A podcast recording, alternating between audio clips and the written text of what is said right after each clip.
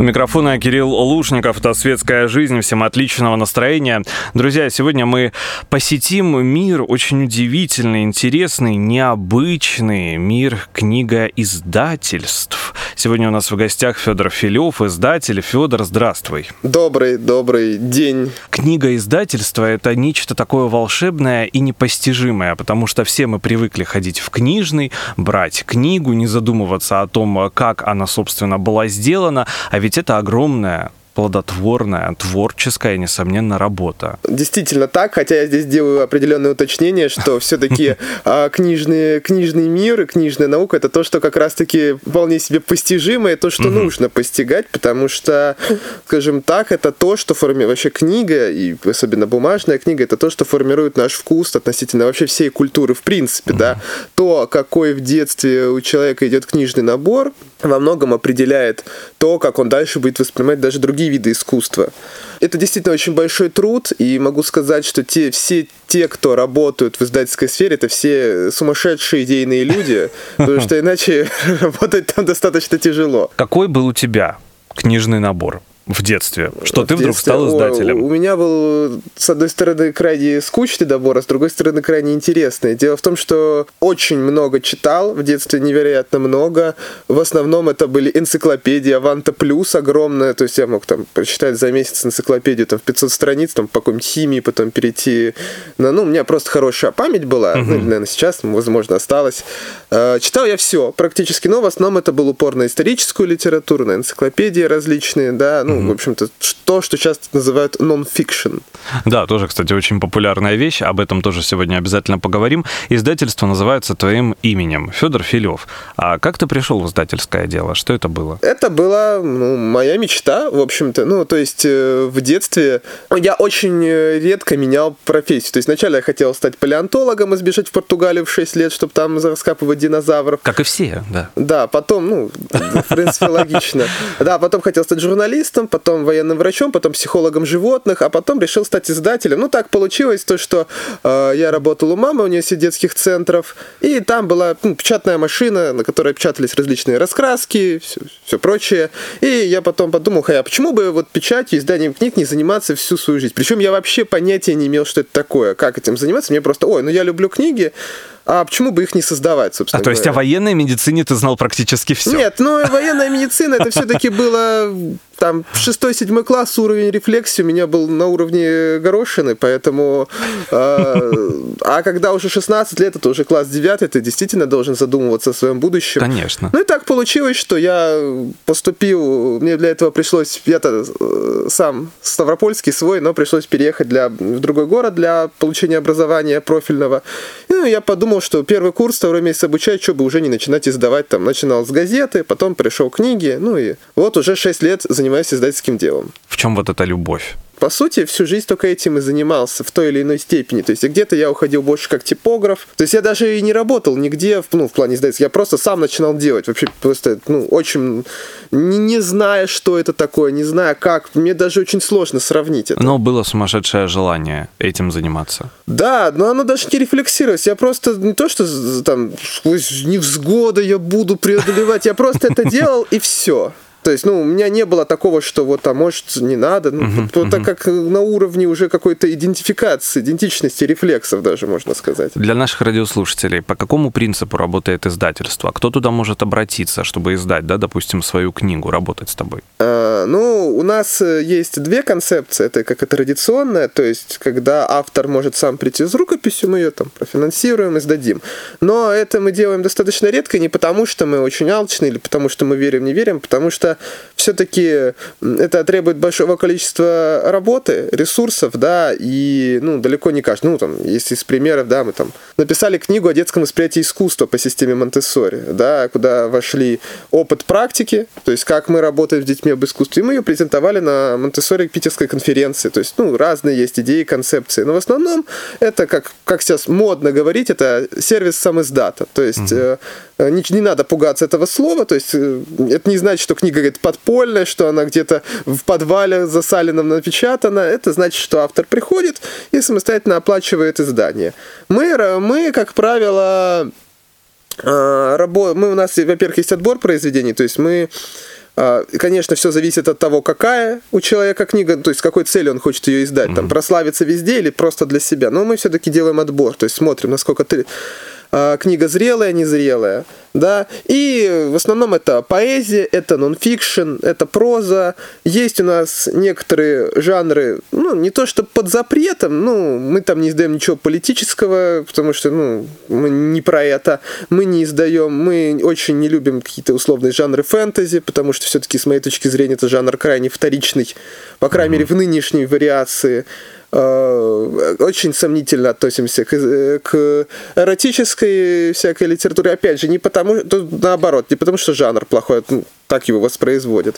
Эзотерика, то есть, ну вот вот держим. Ну, это очень долгий разговор про отбор. Тут так быстро не скажешь, что подумаешь, что я хочу всех еще, еще несколько эфиров, мне кажется, можно этому посвятить. Когда человек приходит со своей э, идеей, да, издать ту или иную книгу. Чаще всего это вот как раз-таки вопрос о славе или вопрос о том, что, ну, вот просто хочется, чтобы на полке была моя книга. Тут на самом деле вопрос в том, что, с моей точки зрения, каждый автор по своей природе, он тщеславен, он хочет uh-huh. славы, да. Просто как только он переходит этот порог, когда он показывает свои, свое творчество публике, а сейчас в эпоху социальных сетей это почти каждый делает, то он уже хочет получить какое-то признание, иначе зачем ему это делать? Ну, да, фидбэк, да, какой-то, конечно, да, хочется. Поэтому в нем все равно какая-то нотка тщеславия. Она может быть по-разному. То есть это есть люди, которые хотят, чтобы их везде слушали, читали, а есть люди, которые наоборот хотят, чтобы даже и негатива определенного. Цели разные, но если брать вот, э, скажем так, по каким-то нишам, да, распределить, то я для себя всегда выделяю, то есть, чтобы понимать, как взаимодействовать с проектом, я всегда понимаю, как и для чего, да. Ну, всего таких проектов есть четыре. Есть там книга для памяти, она же книга для себя. Здесь разница в том, что если книга для себя, это, скорее всего, начинающий автор для небольшой какой-то компании пишет, ну, чтобы попробоваться, да. Книга на память, как правило, автор уже, который давно все написал и все сказал, ну, просто чтобы вот было, да, осталось там детям, внукам, правнукам mm-hmm. и так далее.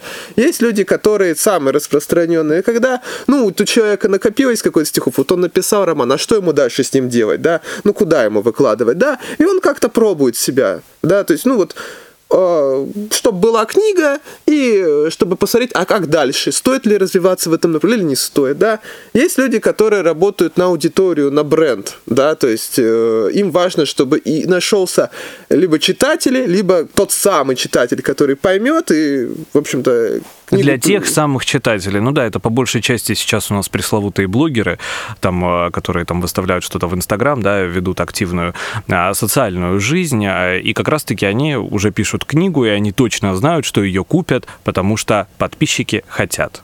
То есть, да, да, вот это работа на аудиторию. Да, вот, кстати, очень важный момент тоже нужно учесть. Э, как вообще книги продаются? Это угу. тоже такой вопрос. И э, очень ты правильно поднял момент, э, связанный с э, тем, что 100%, 100% знают, 100% купят. Дело в том, что вообще книги на небольших тиражах, а под небольшими тиражами я подразумеваю меньше тысячи, а они продаются по принципу книга как артефакт.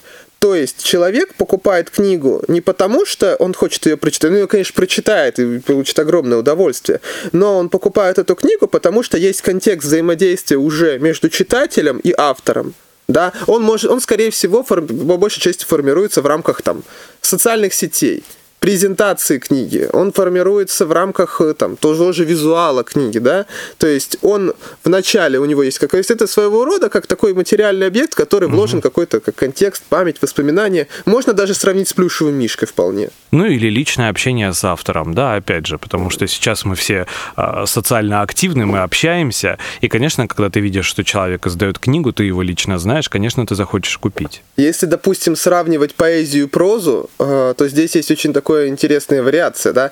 То есть э, поэзия, например, вот в контексте такой модели реализации, она удобней, потому что, ну, собственно говоря, вот поэзия, вот она есть контент, по сути, uh-huh. которым ты вдохновляешь людей. С прозой так не работает. Ну, по крайней мере, с большой прозой, которая там не умещается в условные 2000 символов инстаграмовских. Но на дистанции, если мы говорим дальше, да, потому что по такой концепции, ну, можно продать там, ну, 500, ну, 600, uh-huh. ну, больше тысячи сложно пойти а, все равно нужны точки реализации книги. Вот в тех местах, где книжные магазины, где нет этого контекста взаимодействия, да, где мы хотим от книжного магазина какой-то помощи в реализации, там уже вот поэзия плохо себя, а проза наоборот, она на первых этапах, э, я, мы сейчас говорим про художественную именно uh-huh, прозу, uh-huh. она на вот этих стартовых этапах буксует, потому что, ну, презентовать сборник стихов, ты просто взял, можешь его, по сути, прочитать и все.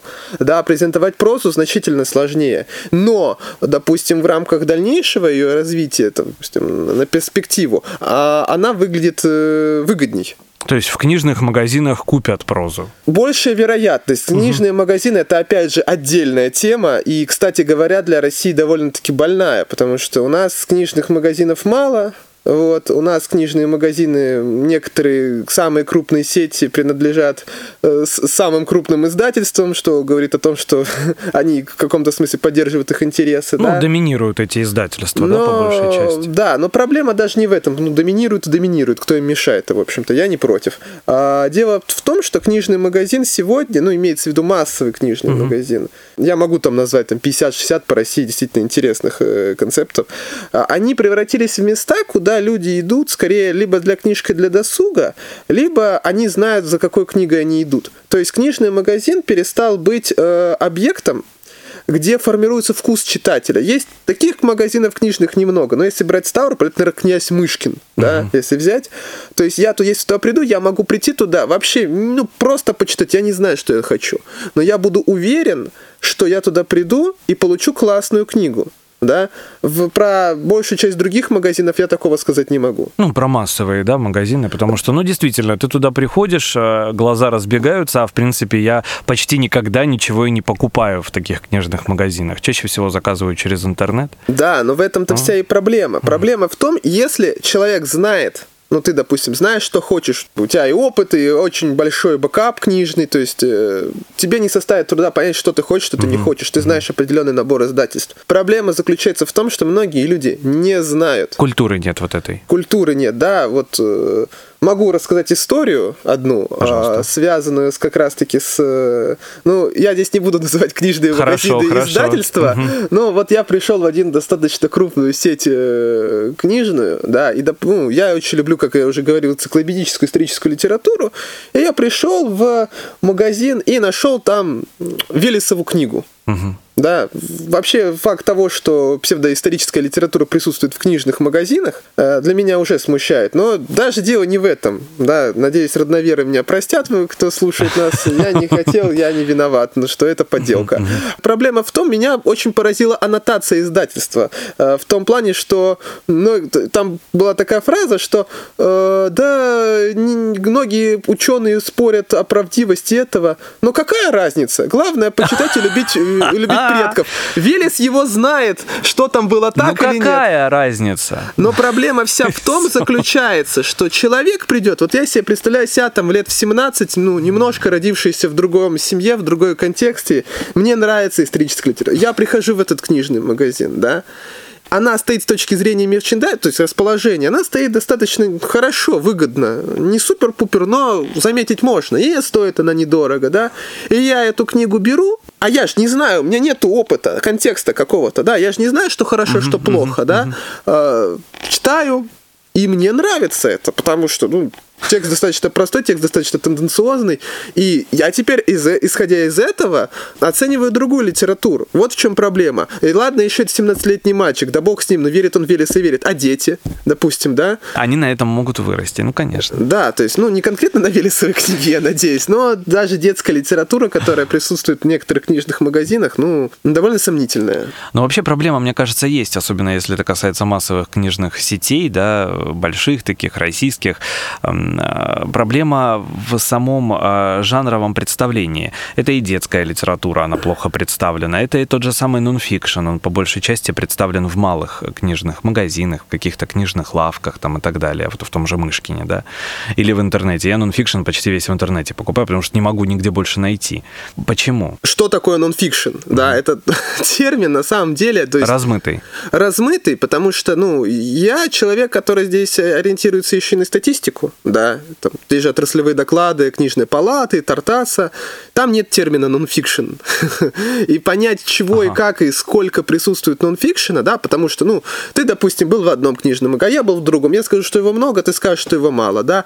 Я, например, считаю, ну, нонфикшн вообще это не художественная литература переводится, да, и что под этим подразумевать, довольно сложно, да. Как правило, нонфикшн это равно научно-популярная литература. Но и здесь мы сходимся к определенному противоречию, да, э, потому что непонятно, сколько научного, а сколько популярного, да. Допустим, книги о саморазвитии, которые во многом а, опираются на эмпирику, угу. да, они тоже считаются нонфикшеном, хотя э, они могут быть эффективны, особенно касается литературы, там, бизнес-саморазвития, там, как достичь успеха за миллиард шагов, да. Не люблю такое. Но у них нет ссылок. Я считаю, ну, с точки зрения многих э, публицистов, нонфикшн определяется как э, книга научно-популярная, но у нее есть нау- ссылки. Источники, то есть у нее есть аппарат. Да, да О, аппарат. Замечательно. А, то есть есть, есть на что ссылается. Если нет, ну, тогда я не знаю, как называть это, такую литературу, но еще название не придумал придумали. И литература ли, да? А, да, э, таких книг действительно немного. Это тоже очень сложный вопрос, э, связанный с состоянием общим книгоиздания в России, потому что все-таки восьмой год кризис очень сильно ударил, то есть тиражи сократились, ну, буквально там на 40, на 60 процентов, да, и, ну, ну, это заставило монополизироваться рынок. Поэтому, если ждать чего-то независимого, то, ну, мне кажется, больная тема в книгоиздательстве, может быть, ты меня поддержишь, это обложки. Не могу найти хорошего. Достоевского, Бунина, Куприна, о Рубцове вообще молчу, об, о Леониде Андрееве тоже, кстати. Их просто нет. То есть классика именно в плане вот э, переизданий, да, и сейчас этого мало.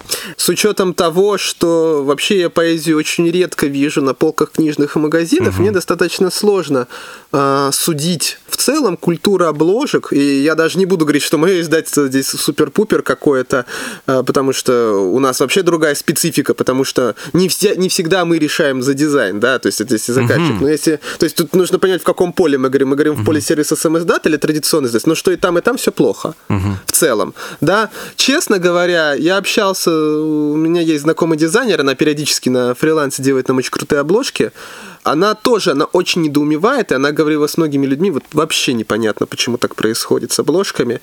Особенно, знаешь, если это в разрезе, ну, в сравнении, да, с э, книгами там на английском языке, там на французском, mm. что у них выходит и что у нас. И разница а, большая. Опять же, здесь еще вопрос заключается в том, что во-первых, если мы судим по сетевым книжным магазинам, то, конечно, там вообще все ну, печально. Но с сетевыми книжными магазинами, ну, я здесь не могу сказать за поэзию, uh-huh. могу сказать, допустим, детскую литературу. Очень интересное мнение высказывал на этот счет директор по маркетингу издательства «Росмен» в 2016 году в рамках издательской конференции, а, в 2018 году. А, она приводила в пример, есть такие книжки-гармошки, ну, всем угу, известные, угу. думаю. Конечно. Все, кто старше 20, у них в детстве такие были. А, и они решили переиздать, но сделать современные стихи, там новых авторов, новых иллюстраций, да. И пришло издательство Синбад и сделало то же самое, только все ну, old school. И они были дешевле там на 5 рублей, и они выигрывают. Издательство Росмен забыло про современных художников, современных сделало то же самое, только еще оптимизировало производство, и теперь у них на 3 рубля дешевле. И в итоге, если вы зайдете в условный там крупный книжный магазин, uh-huh, uh-huh, uh-huh. то и посмотрите на эти книжки-гармошки двух этих издательств, скорее всего, то, что будет дешевле, даже на 2-3 рубля, на 5, на 10 рублей, то есть, ну там, 60 и 65, 68 рублей. То, что за 60 будет пустовать, а полуполным будет то, что за 70 рублей или за 65. То есть тоже момент э, выгоды и бизнеса, да, не всегда выгодно делать какой-то суперсложный дизайн. Тоже такой момент. Не все дизайн этот понимают, да, не все его воспринимают. То есть это тоже момент важный. А если в целом говорить про книжную индустрию России, да, глобально, да, ну, мы знаем там книжную культуру, там, Германии с ее самой там популярной франкфуртской книжной ярмаркой, Италия как мекка буквально там детских изданий, ну, Англия это вообще традиционно одна из самых там, одни из самых крупных издательств, таких как Person, угу. Эльзевиры в Нидерландах с научной литературой. То если мы возьмем Россию, а на чем она, собственно говоря, специализируется? Вот да. Ну, ни на чем, если быть вот так вот. Ну, Но неужели бы... так плохо? Ну, нет, ну нет, неплохо. Почему? В России вполне себе неплохо развитая книжная литература. Люди в России читающие, да. По статистике а, Организации здравоохранения, там, э, ВОЗ, э, PICA, PIRLS, это когда люди, дети читают тексты, их оценивают, как они быстро читают, как быстро воспринимают. Мы вообще первое место в мире заняли в 2016 году. Это очень крутой результат, потому что обычно такие результаты занимают относительно небольшие страны, которые упираются на школу. Это угу. там в прошлом всегда лидерами были Сингапур и Финляндия, да. Сингапур, потому что он маленький, Финляндия, потому что, ну, это страна, которая понимает, что она не удержит самых супер убер кадров, будет утечка мозгов, и они рассчитывают на середняков, да, а Россия к этой, ну, к таким категориям не относится, и у нас все с этим хорошо, люди читают до сих пор. Просто дело в том, что ну, ну, здесь нет какой-то особенности, специфики, и историч, с исторической точки зрения, да, то есть, ну, какая у нас всегда была особенность, специфика, да, ну, сложный вопрос, э, честно говоря. Но могу сказать, например, что у нас очень неплохие достижения по дизайну там, в детской литературе. Книга «Кузнечик» есть, вот, забыл уже художника, иллюстратора этой книги. Она попала в, в топ-100 дизайнов франкфуртской книжной ярмарки. Это супер достижение, а книга очень интересна тем, что там детская книга вообще без текста. Это просто иллюстрированная книга. Безумная, классная книга, книжный, франкфуртская книжная ярмарка получила. Я показывал эту книгу э, людям, авторам, там, мамам. Они ее не поняли. Многие, чуть нет текста, за что я плачу. А кто-то говорит, а какой странный дизайн там, о чем вообще. Мне лучше... кажется, у нас уже, знаешь, любовь к слову, она на генном уровне. Нам нужно, чтобы было много текста. Мы же к Толстому привыкли, к Достоевскому привыкли. Нам очень тяжело картинки воспринимать. Э, да нет, здесь, ну, как, все так да не так, да. Если мы возьмем другую проблему российской книжной индустрии, как раз-таки это в то, что пропадают русские авторы из топов бестселлеров если брать статистику по бестселлерам э, детской и взрослой литературы в 8 и 18 году, в восьмом году среди детских авторов было 8 русских, 2 зарубежных, в 18 году было 4 осталось русских и 6 зарубежных. Причем они не на первых местах, они где-то там внизу. Да. Взрослую литературу не помню, что там конкретно, но там не было всегда прям такой супер доминации. Там вот, Донцова, как правило, так правит. Топовые тиражи всегда будут э, у литературы, которая понятна большинству. Да? Всего, ну, я для себя оцениваю два вида читателей, прям как цитаты из ВК. Люди делятся на читатели делятся на два типа. А, одни а, читают книгу для книга как досуг, то есть они подбирают книгу под досуг. Другие mm-hmm. подбирают досуг под книгу, то есть они отдельно выделяют время, чтобы читать произведения определенные, да. И вот первый, первый типаж, они никогда не будут, ну, я не могу себе представить человека, который, ну, не очень увлекается литературой, после изнурительной там работы в метро или уставший после этого будет читать, я не знаю, Джо, Джеймса Джойса. Ну, не могу себе представить, если он изначально не влюблен в книгу. Но я могу, ну, с другой стороны, я могу представить людей, которые готовы уделить себе полдня свободного времени без интернета, чтобы почитать «Войну и мир» Толстого. Но это разные люди, разные потребности, да. Э, и я считаю, что, ну, в любом случае будет развлек... ну, такая литература простая, будет э, доминировать по тиражам. Какая литература в издательстве Федора Филев доминирует? Кто обращается? Каких э, писателей издаете? Ну, нужно начинать с того, что у меня это издательство такое немножко наглое в том плане, э, что я не жду у моря погоды. Я так. всегда, и это было, допустим, даже год назад, когда мы еще были чуть поменьше издательством, было очень просто. Я брал авторов, ну, просто искал в Инстаграме авторы, там, ну, там, стихи, Краснодар, стихи Ставрополь, стихи Сочи, стихи Еленджик, стихи Москва. Брал авторов, вычитывал их, смотрел, можно с этим работать или нет. Если мне чего-то не хватает, я не считаю себя суперэкспертом там в поэзии, в прозе, я обращался к редакторам за помощью. Подскажите, нормально, ненормально выбирал людей, потом писал, говорю, вот классное там, э, творчество, вот то-то, то-то понравилось, вот это вот особенно интересно, предлагаю вот издаться. И вот таким образом, ну там из 100 авторов, ну может там один-два издадим. Угу. То есть такая была достаточно кропотливая работа, а в основном мы издаем поэзию. Ну не потому, что мы издателей для поэтов, просто поэтам проще. Во-первых, поэты, как я уже сказал, хороши в небольших тиражах, а далеко не каждый автор может себе и финансово, и в плане аудитории позволить большой тираж. Поэзия хороша тем, что, допустим, э, человек, допустим, хочет себе книгу на 100 страниц или на 150, он может, ну, количество стихов очень легко уменьшать, сокращать, увеличивать. Э, прозаики не могут так сокращать роман, это категорически так нельзя делать. Болезненно, да? Под да, тематику конечно. можно подстроиться. То есть, опять же, там, те, те же презентации организовывать легко. Ну, в, тот, в таком духе. Очень любим, э, ну, очень любим издать нон-фикшн. Пару дней назад начали доставку и рассылку книг по астрологии. Я никогда не думал, что мы издадим хоть какую-то книгу э, эзотерической направленности. Но там человек как бы ссылается, имеет определенную рефлексию на этот счет. Как интересно. А что за автор? Автор Анна Воробьева. Живет она? Живет она в городе Сочи. Здорово. Да. И вот так вот увлеклась астрологией и решила. Ну, как конкретно увлеклась этой астрологией, я не знаю. Но, Здорово. скажем так, когда человек, опирая, аргу- использует в аргументации верности с астрологией метафизику Аристотеля, ну, уже как бы по-другому к этому относишься, да. Конечно, я не могу сказать, что я вдруг стал внезапно ретрогра- верить в ретроградный Меркурий, но я как бы подразумеваю, что вот данная аргументация, данная ее рефлексия, данный дискурс имеет право на существование. Он тебя просто не затронул. Нет. ну, Когда затронет, мы с тобой поговорим. Нет, мы, тут все, не мы тут все в ретроградном Меркурии. ну, А, Мер- Меркурий, я думал, или дискус меня В Меркурии, в Меркурии. А, я знаю, что, как ты уже сказал, поэзия, да, э, превалирует. Инна Парахина, это же ваше Да, издательство? да, да, это- Да, ставропольская писательница. Да, была у вас в гостях, если я не ошибаюсь, госпожа. Парахина.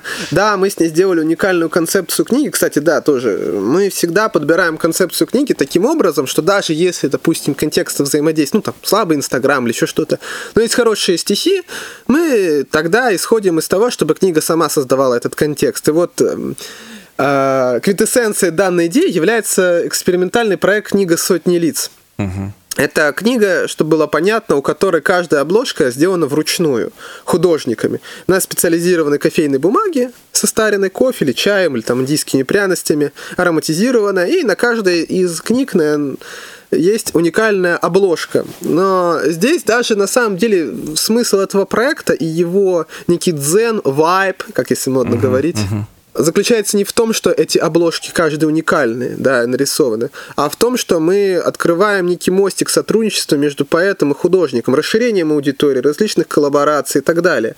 Вот что важно.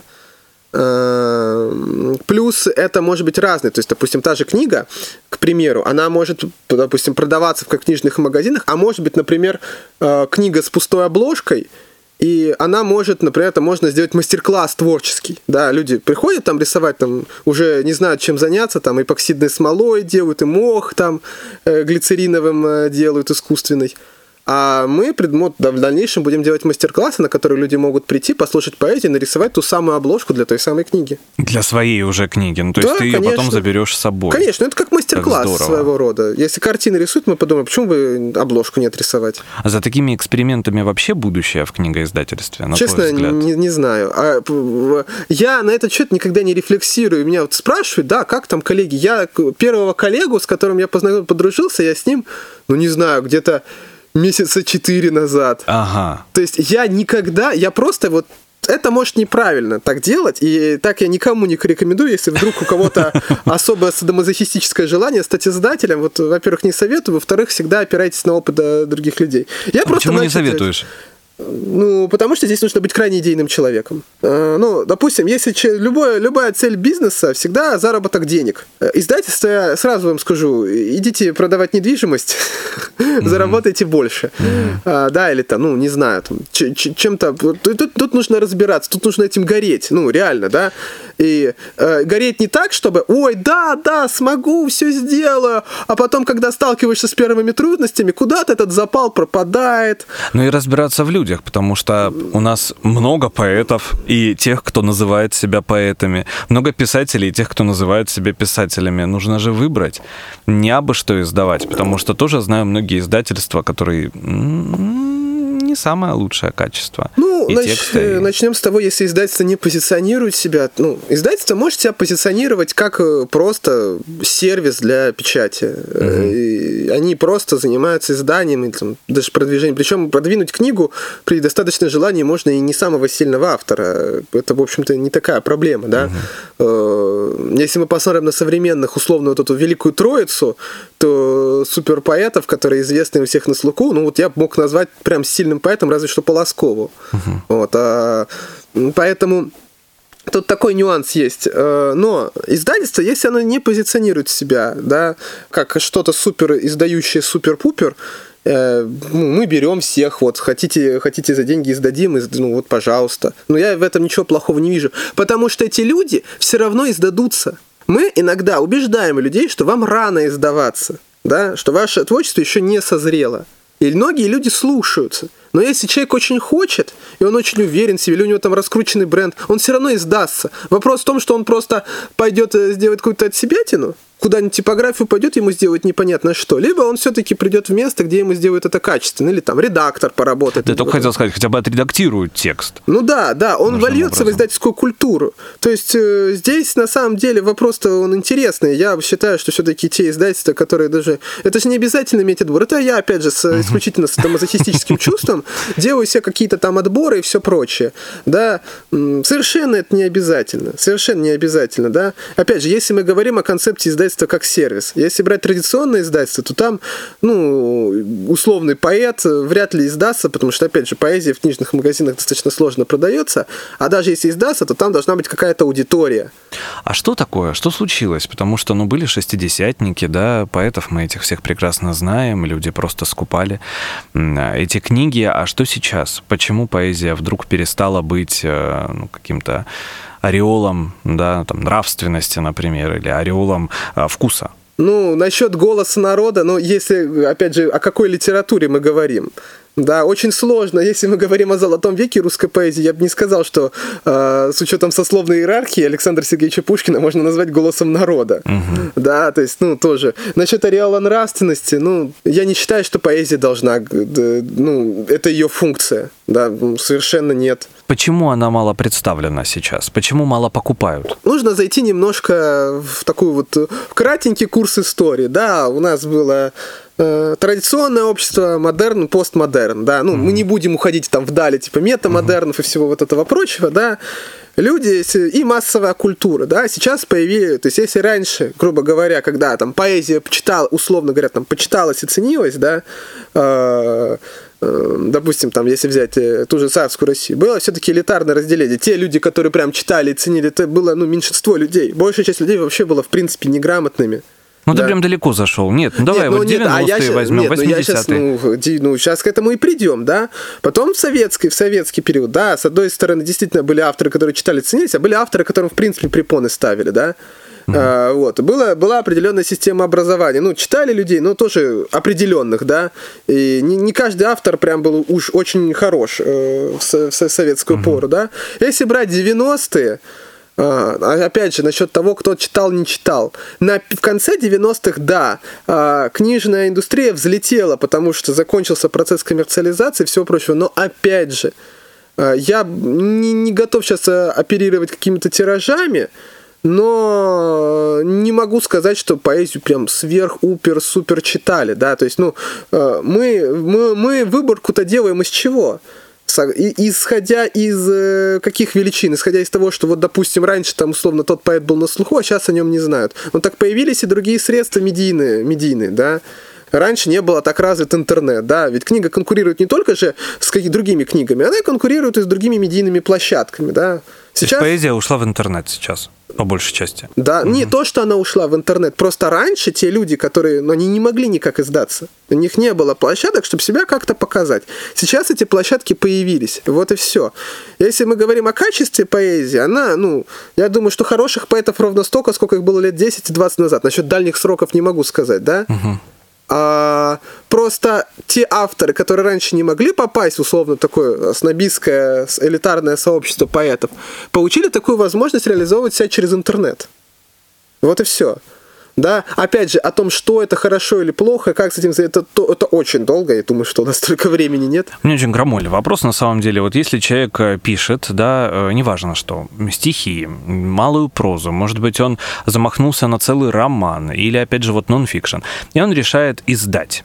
И вот приходит к тебе в издательство а, Федор Филев. Угу. Что ему нужно, чтобы у него было? И, ну, и для, сколько ему денег понадобится? Ну, на для это? начала он должен ответить на два э, важных вопросов.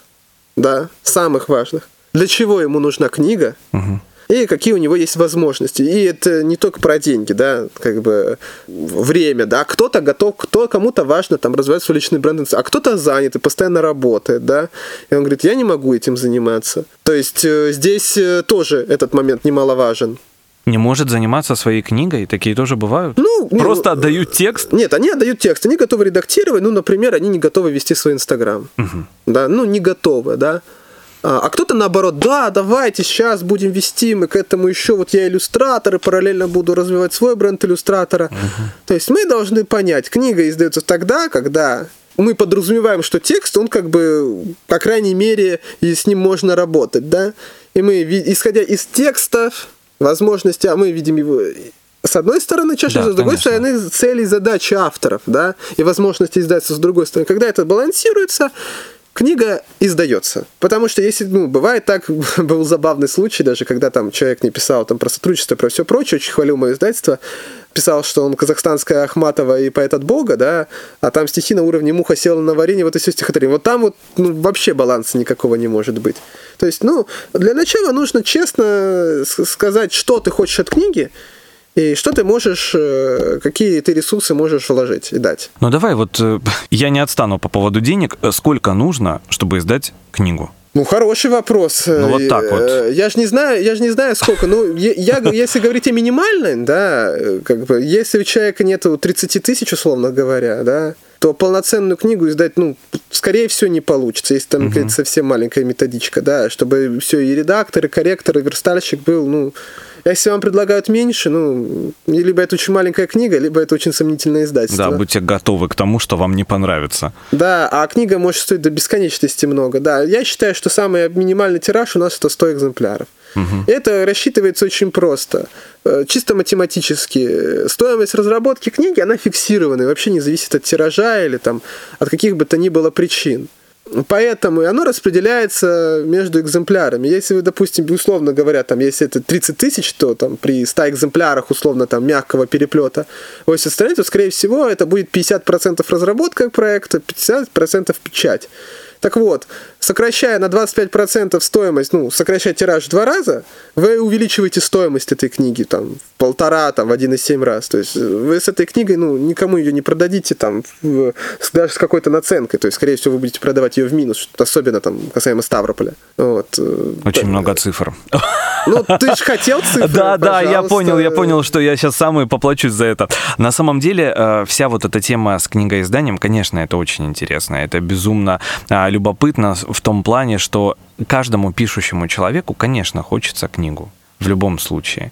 Но здесь очень важно, да, такой маленький итог с тобой подведем, очень важно знать качество своей работы чтобы если человек, там, которому там 18, 20, а может быть 50-60 лет, вот он писал всю жизнь там стихи, и он хочет издать, но нужно сначала э, понимать, что это будет колоссальная работа редактора, колоссальная работа художника, что это не просто издать, ну, как напечатать. Это можно фактически на принтере это напечатать, ну и все, будь доволен. А это действительно кропотливая работа. Да, да, и я всех авторов вот э, призываю здесь всегда э, идти узнавать к издательствам, даже если вы, допустим, не уверены в своем творчестве, вам все равно нужно вливаться в культуру, потому что книга, чем она важна, даже при всех вот этих, отобрать все то, что мы говорили, там, минут 40-50, это все равно качественный этап развития вашего, потому что книга — это ответственность. А вы можете написать пост в Инстаграме, вам не понравился, вы там запустили ошибку, вы можете его удалить в любой момент. С книгой вы такого не сделаете. Это такая правда в вашем творчестве в материале. Навсегда. Ну, можно, конечно, тираж сжечь, но суть в том, что про как это как конструктивизм, да, говорят, правда в материале. Ну, тут то же самое. Федор Филев сегодня был у меня в гостях, издатель в светской жизни. Федор, огромное спасибо. Хороших авторов, талантливых, прекрасных книг. А, жду снова в гости. Мне кажется, мы не так уж и многое обсудили, поэтому есть еще о чем поговорить. Федор Филев сегодня был у меня в гостях. Это была «Светская жизнь». У микрофона был Кирилл Лушников. Всем отличного настроения и до скорого. Пока. Всем пока-пока.